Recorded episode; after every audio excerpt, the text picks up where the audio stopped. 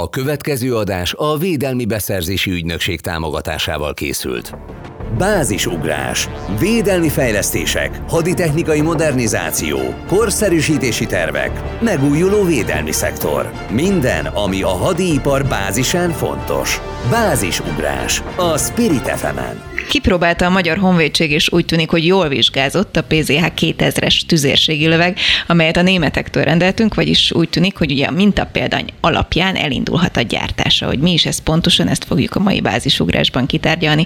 Telefonon itt van velünk Marót Gáspár, védelmi fejlesztésekért felelős kormánybiztos, köszöntöm. Jó napot kívánok, ez egy csokra. És a stúdióban Ocskai István ezredes, a Magyar Honvédség Modernizációs Intézetének parancsnok helyettese, önt is köszöntöm itt a stúdióban szánt szándékkal mondtam, hogy PZH 2000-es, mert hogyha kimondom a nevét, olyan, mint hogyha tüsszentenék, hogyha jól tudom kimondani egyébként, mert nyilván belebakizik mindenki, szóval mi is ez valójában, és miért nincs normális neve? Igen, ez tényleg valóságban ez PZH 2000 a neve, ugye a magyar verzióban PZH 2000 hú lesz, ugye mert magyar verzió lesz, és tényleg érdekes, hogy ugye az eddigi eh, német eh, harcjárműveknek mindenkinek volt valamilyen neve, Leopard, Hughes, és ennek az önjáró taracnak, vagy lövegnek ugye nincs neve. Valamikor a németek terveztek neki nevet adni, de valami oknál fogva lemaradt, és, és most nincs. Hát mert van neve igazából, csak kimondhatatlan, és akkor Ócska Július nagyon jól kikerüli azt, hogy a Panzerhaubitze nevet kimondja, olyan tényleg, mint hogyha tüsszentene az ember. Miért van erre szükség? 24 darab fog ebből érkezni, és ugye, ahogy mondtam, elvileg egy minta példány járt itt nálunk. Hogy működik ez? Kérdezem a védelmi fejlesztésekért felelős kormánybiztost. Ez a, a szerződésnek a része egy olyan ö, ö, első típusnak a bemutatása, amikor is a Magyar Honvédség átveszi és jóvá hagyja a magyar igényekre megfelelően kialakított és felépített önjáró tüzérlöveget és utána ezt visszaviszik, és mindenféle teszteket hajt még rajta végre a gyár a magyar szakemberekkel együtt, és ez alapján kezdik el összerakni a flottának a többi darabját, és a végén ez vissza fog jönni majd a utolsó darabként, amelyik itt járt nálunk most. No, kik és hogyan tesztelték ezt? És akkor ilyenkor ragasztunk rá ilyen kis cetliket, hogy akkor itt kellene még egy kicsit erősebbnek lenni, ott nagyobbnak. Mik a fő szempontok? Először is a csapat jelvényt tettük föl Lőrinc tábornok úrral a, a legfontosabb. Oldalára, igen, ez volt a legfontosabb.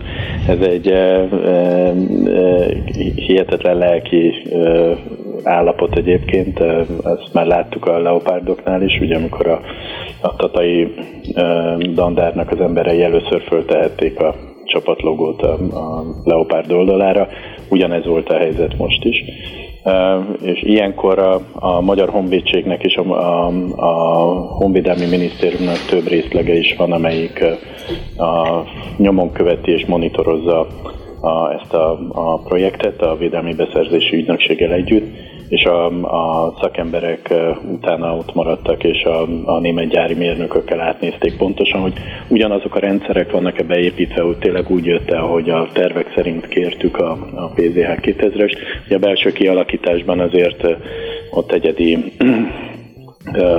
megrendelésekre van lehetőség, illetve a, a, a magára a, a harc, harcjárműre felszerelt külső szenzorok és, és mindenféle ilyen egyéb katonai eszközök esetében is, ugye ez egy egyedileg magyar igényekre összerakott verzió.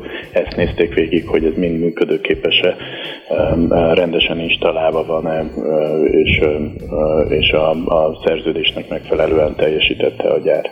No, nézek az ezredes úrra, hogy sikerült ez a teszt, volt-e valami megjegyzés, amin változtatni kell, vagy egyáltalán mik a magyar igények, aminek meg kell felelnie?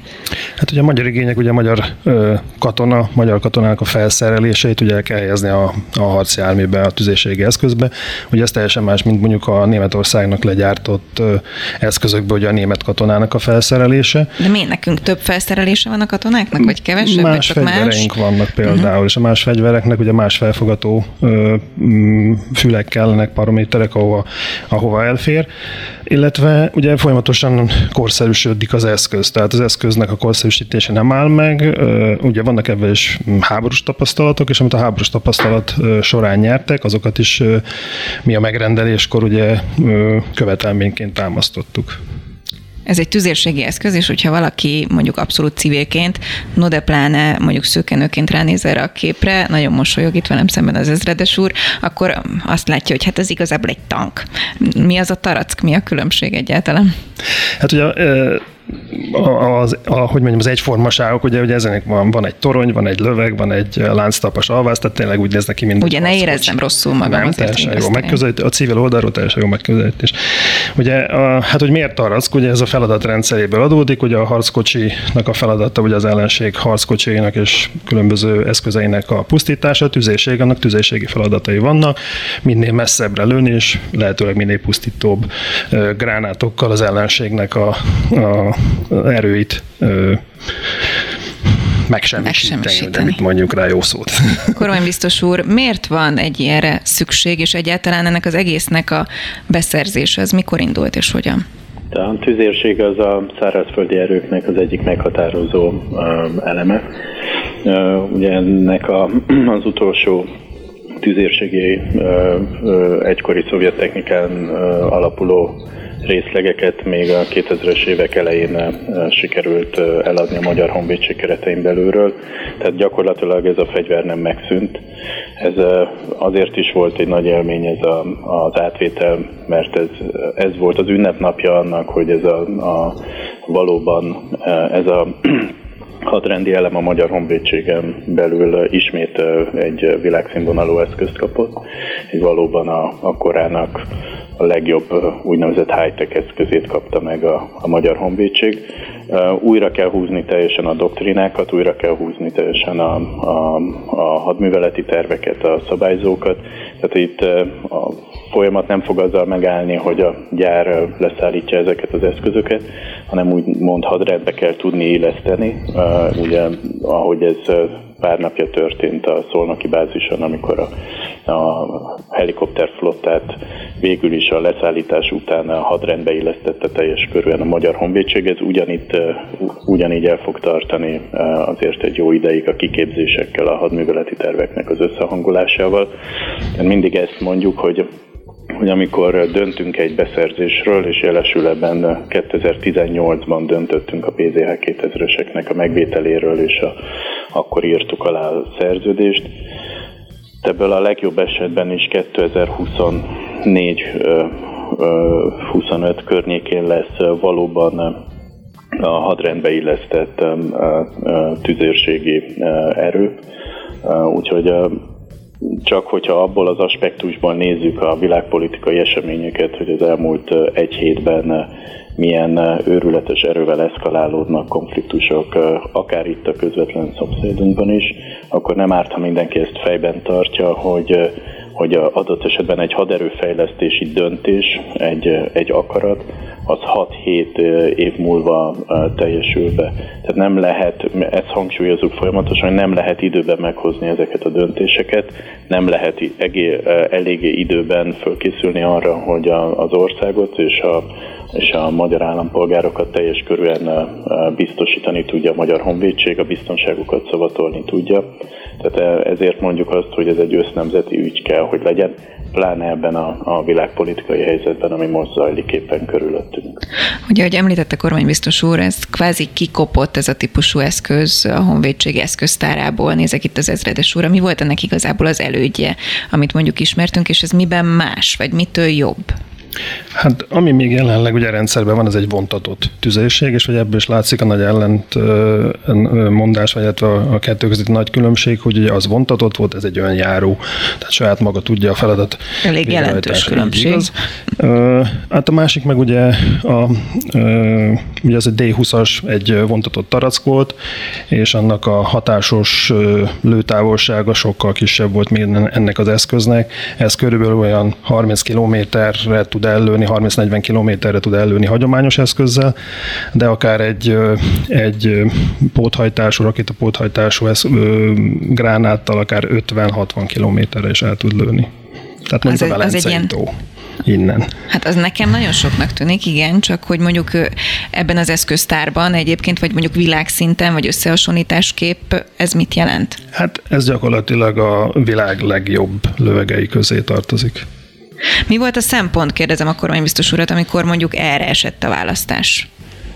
Több szempont volt. Egyrészt szerettük volna a lehető legmodernebb eszközt megvenni a Magyar Honvédségnek, hiszen a, a, a haditechnikai eszközök azok olyan gyorsan fejlődnek, hogyha ha valami kompromisszumot kötünk, az mindig drágább lesz a nap végén. Tehát próbáltunk egy olyan eszközt megvenni, amiről biztonsággal tudjuk azt mondani, hogy 20-30-40 év múlva is még a, a használható lesz, tehát próbáltuk a legmodernebb eszközt megvenni. A másik komoly döntés emellett az volt, hogy a német ipar jelen pillanatban már az úgynevezett smart, tehát az okos lövedékeknek a tesztelésével még távolabb is tart, mint amit ezredes úr itt most mondott a, a, a rádióban és szeretnénk ezeknek a, az úgynevezett okos lőszereknek a magyarországi gyártását megteremteni. Nyilván ez sokkal költséghatékonyabbá teszi ennek a, a, a tüzérségnek a magyarországi üzemeltetését és rendszerben tartását. Két német céggel is tárgyalunk jelen pillanatban elég előre haladott állapotban arról, hogy ezeknek a, az okos lőszereknek a, a gyártását idehozza Várpalotára. No igen, picit előre is szaladt akkor a lőszerekhez, meg a várpalotai gyártáshoz. Ez mikorra valósulhat meg, és mit jelent az az okos lőszer? Az okos lőszer az azt ma, ma mindent okosnak hívnak, ezért Igen. Nem, nem mentes sajnos a hadipar se, hogy ha valami külön, teljesen különleges vagy önvezérelt rendszert tesznek bele, akkor azt rögtön okosnak hívják. Ez a, azt jelenti, hogy ezek a lőszerek saját meghajtással is rendelkeznek, illetve GPS vezérléssel célpontra vezethetőek. Ezáltal jóval messzebb képesek a hatást kifejteni, mint hagyományosan egy ilyen tarack esetében a hagyományos lőszerek, amik ugye a 30-40 kilométert érték el.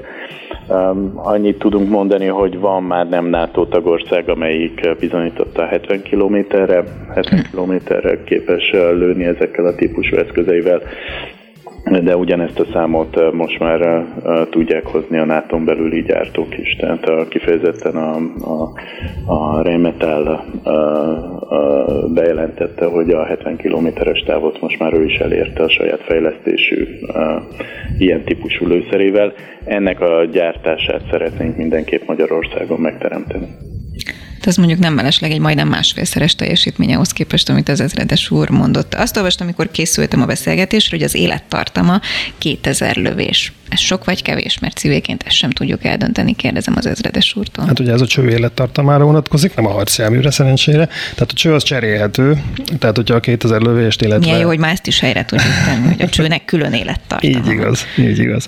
Tehát ugye 2000 lövés, ez a mai kornak megfelelően, megfelelő szinten van. Előnye az, hogy egy ilyen úgynevezett bajonetzáras rendszerre van a cső rögzítve a csőfarba, és viszonylag gyorsan, illetve az eszköz bántása nélkül ki lehet cserélni ezt a csövet. Jó, mondja nekem ezt civil nyelven is jó. Ez évben mit jelent, vagy hónapban? Hát ugye mm, ez attól függ, hogy a kiképzési feladatok hogy teljesülnek, illetve mennyit lőnek el. Hát mondjuk egy évben, hogyha ellövünk két-háromszáz lőszert, akkor egy ilyen 5-6-7 Nogdacu 8 év alatt ki lehet Csőnek az élettartalma, után cserélhető. Cserélhető, így igaz. Úgy tudom, hogy Olaszországban például, meg Hollandiában van ilyen hasonló. A környékünkön, a környékbeli országokban van hasonló modernitású eszköz, ilyen tüzérségi eszközök között? Kérdezem a kormánybiztos urat. Vagy a térségben egyedülálló ez innentől kezdve, ha majd megérkezik? Korábbi, korábbi verziója van a, a horvát haderőben, és más típusú, de hasonló eszközök vannak. Az egykori keleti blokkban hasonló eszközöket fejlesztettek azért Lengyelországban, Szerbiában, az egykori csehszlovák hadiiparban, tehát Szlovákia területén, tehát saját eszközöket használnak, ami szakértőink véleménye alapján ez a német eszköz azonban a környékbeli országok saját fejlesztéseit messze meghaladja a technológiai szinten. Ahogy hallgatom önöket, ugye azért körülbelül szinte összehasonlíthatatlan az eddigi hasonló típusú eszközeinkhez képest ennek a modernitása vagy a tudása. Nem kell akkor ehhez mondjuk képezni is az embereket, és hogyha igen, akkor, akkor az hogyan vagy hogy zajlik majd? De mindenképpen, tehát folyik már most is folyik a képzés a, tüzé, a tüzéreknek, akik ezt fogják majd később használni, illetve ugye a szerződés értelmében ugye Tatára úgynevezett szimulátorok érkeznek, tüzérszimulátorok, amik ezeknek az eszközöknek a, hát gyakorlatilag a száraz próbáját teszik majd lehetővé, és amikor ez Tatán felépül ez a szimulátor központ, akkor abba a laktanyán belül tudják ezeket az eszközöket eszközök használatát gyakorolni. Természetesen ez nem helyettesítheti száz százalékban az éles lövészeteket, amit viszont Veszprém környékén a gyakorló téren fognak tudni végrehajtani az eszközzel. Ezek szerint akkor oda is fognak kerülni? Nem, ez mindenképpen csak Tatára kerül, viszont a Tatá mellett lévő lőtér képessége azok nem teszik lehetővé, hogy egy ekkora hatótávolságú eszközzel lehessen ott lőni, csak a központi és gyakorló lőtérnél lehet Veszprém mellett az úgynevezett nulla ponton lőni velük. Most a mintadarab visszakerült akkor a németekhez, hogy ez alapján elindulhat a gyártás. 24 darabot szeretnénk ebből, hogyha jól tudom, kormánybiztos úr, mikor érkezhet ebből az első, meg egyáltalán milyen ütemben jönnek majd ezek? Idén már elkezdődik a szállítás, és hogyha jól tudom, azt eh, lehet, hogy ezredes úr pontosabban fogja nálam tudni, de a, a 23 végéig elvben az eredeti szerződés szerint eh, le kell, hogy szállítsák az összeset. Eh, nyilván itt a, a Covid és az egész autóipart érintő chip problémák ugyanúgy érintik a hadipart is, de az, ha jól emlékszem, akkor ebben a programban nincs csúszás, tehát 24-ig hadrendbe is tud állni a, a, ha jól emlékszem, a, a mind a 24 darab. Így Nagyon bólogat itt közben az ezredes úr. Mi azt hallottuk, hogy havonta kettő darab eszközt körülbelül tudnak legyártani a gyárba, tehát ez azt jelenti, hogy gyakorlatilag egy év alatt, tehát amikor bejön az első eszköz, rá nagyjából egy év, eh, másfél évre bejön az utolsó is. És ehhez képest egyébként a hozzávaló igazítás, a képzése mondjuk a katonáknak? Időarányosan áll, hogy szoktuk mondani. Jelentsen ez bármit is. Gy- gyönyörű kikerülő kérdés, igen. Majd egyszer megtanuljuk, és akkor használjuk is. Miért hiánypótló ez az eszköz? Csak visszatérve az ezredes úr szavára, nyilván a Magyar Honvédség parancsnoksága egy elég komoly strukturális átalakítást hajt végre jelen pillanatban, és ennek a része nagyon komolyan a kiképzéseknek, az újragondolások, a kiképzési doktrináknak a hozzáigazítása, az új állapotában megjelent már modern magyar honvédséghez ezért ott zajlik folyamatosan a kiképzés. A, a, ehhez jönnek a szimulációs rendszerek, a, amiket a, a, most fogunk beindítani egy külön fejlesztési programba. Ugye itt azt kell tudni, hogy Magyarország nagyon erőteljesen számított arra, hogy a, az EU keretén belül lesz egy olyan ipari forrás, ami megnyílik, ahonnan lehet majd a szimulációs fejlesztéseket részben finanszírozni. Ezt látjuk, hogy ez az EU-s program uh, csúszik, ez nem a többi EU-s programmal van egy fedél alatt, önmagában csúszik ez a, a program, tehát minden ország számára nem világosak a keretrendszerei. Ezért úgy döntöttünk néhány hónappal ezelőtt, hogy ezeket a szimulációs rendszereket a saját erőforrásból elkezdjük biztosítani a Magyar Honvédségnek. Tehát előfinanszírozzuk, bocsánat? Hát, és más finanszírozási formát keresünk. Ugye itt azt kell tudni, hogy Magyarországot jelölték ki az Európai Unióban a vezető nemzetnek, a mi általunk előterjesztett programot fogadta el az EU-nak, ez az úgynevezett strukturált együttműködési alapja, amiben minden országban a, a kiképzési rendszereket egy ilyen magyar központból húztuk volna föl egy hálózatos formában, mármint akik csatlakoztak hozzá, de ez volt az egyik olyan program, amihez majdnem a legtöbb tagállam csatlakozott. De most azt beszéltük az többi tagállammal együtt, hogy ezt vissza kell állnunk saját forrásokra, mert egy teljesen más koncepció épül jelen pillanatban az unión belül. Ott ugye mindenféle politikai viták zajlanak a hadiparnak a támogatásáról. Ezért a tagállami partnereinkkel együtt most más nemzeti forrásokból próbáljuk meg újra húzni ezt a, a, az egész programot. Érintettük már ugye, hogy civilként nagyon hasonlít mondjuk egy harckocsihoz, hogyha ilyen szakszavakat kell használnom, akkor mondjuk egy leopárt harckocsihoz képest ennek a fegyverzete miben más? Hát a legnagyobb különbség az ágyújában van, ugye a harckocsi ágyú ez egy 120 mm-es sima csövű, most olyanokat fogok mondani, ami... Bóloga, most Igen. én bólogatok, jó? Tudom, csak úgy más is hallja. Ennek meg ugye ez egy nagyobb kaliber, egy 155 mm-es és húzagó csövű ágyú, aminek érdekes ugye a hossza, vagy az 52 kaliber, az gyakorlatilag azt, hogy 8 méter hosszú a, a lövegcső, csak így elképzelés szintjén az hosszú.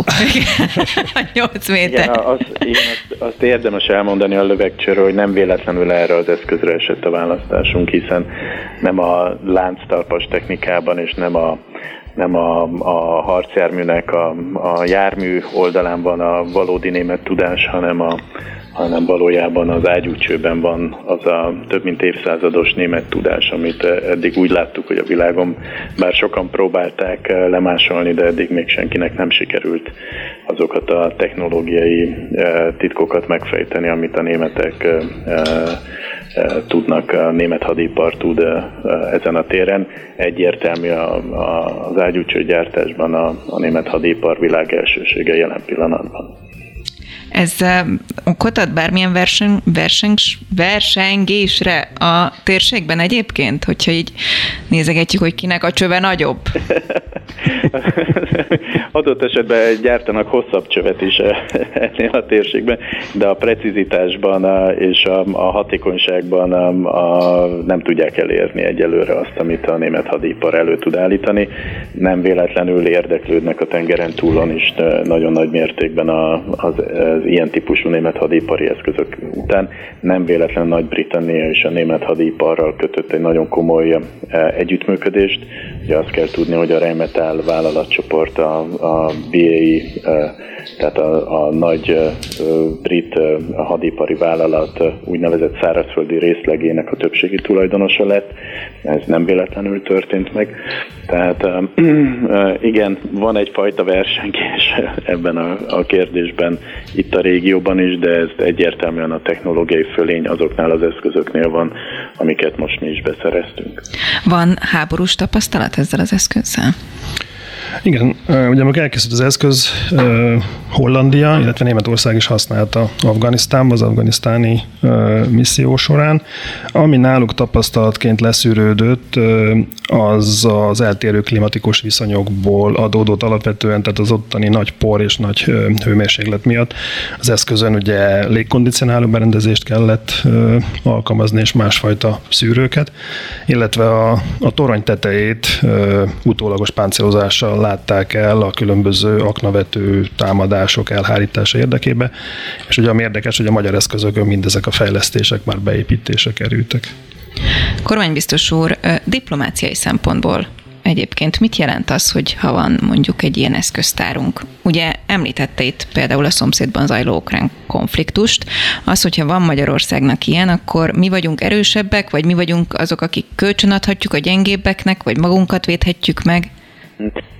Kölcsönadni nem szeretnénk ezt az eszközt, ez a, a drágább annál, hogy csak úgy odaadjuk. A, a, a számunkra a legfontosabb ebben a szituációban az, hogy a Magyar Honvédség önmagába képes legyen az ország védelmét biztosítani.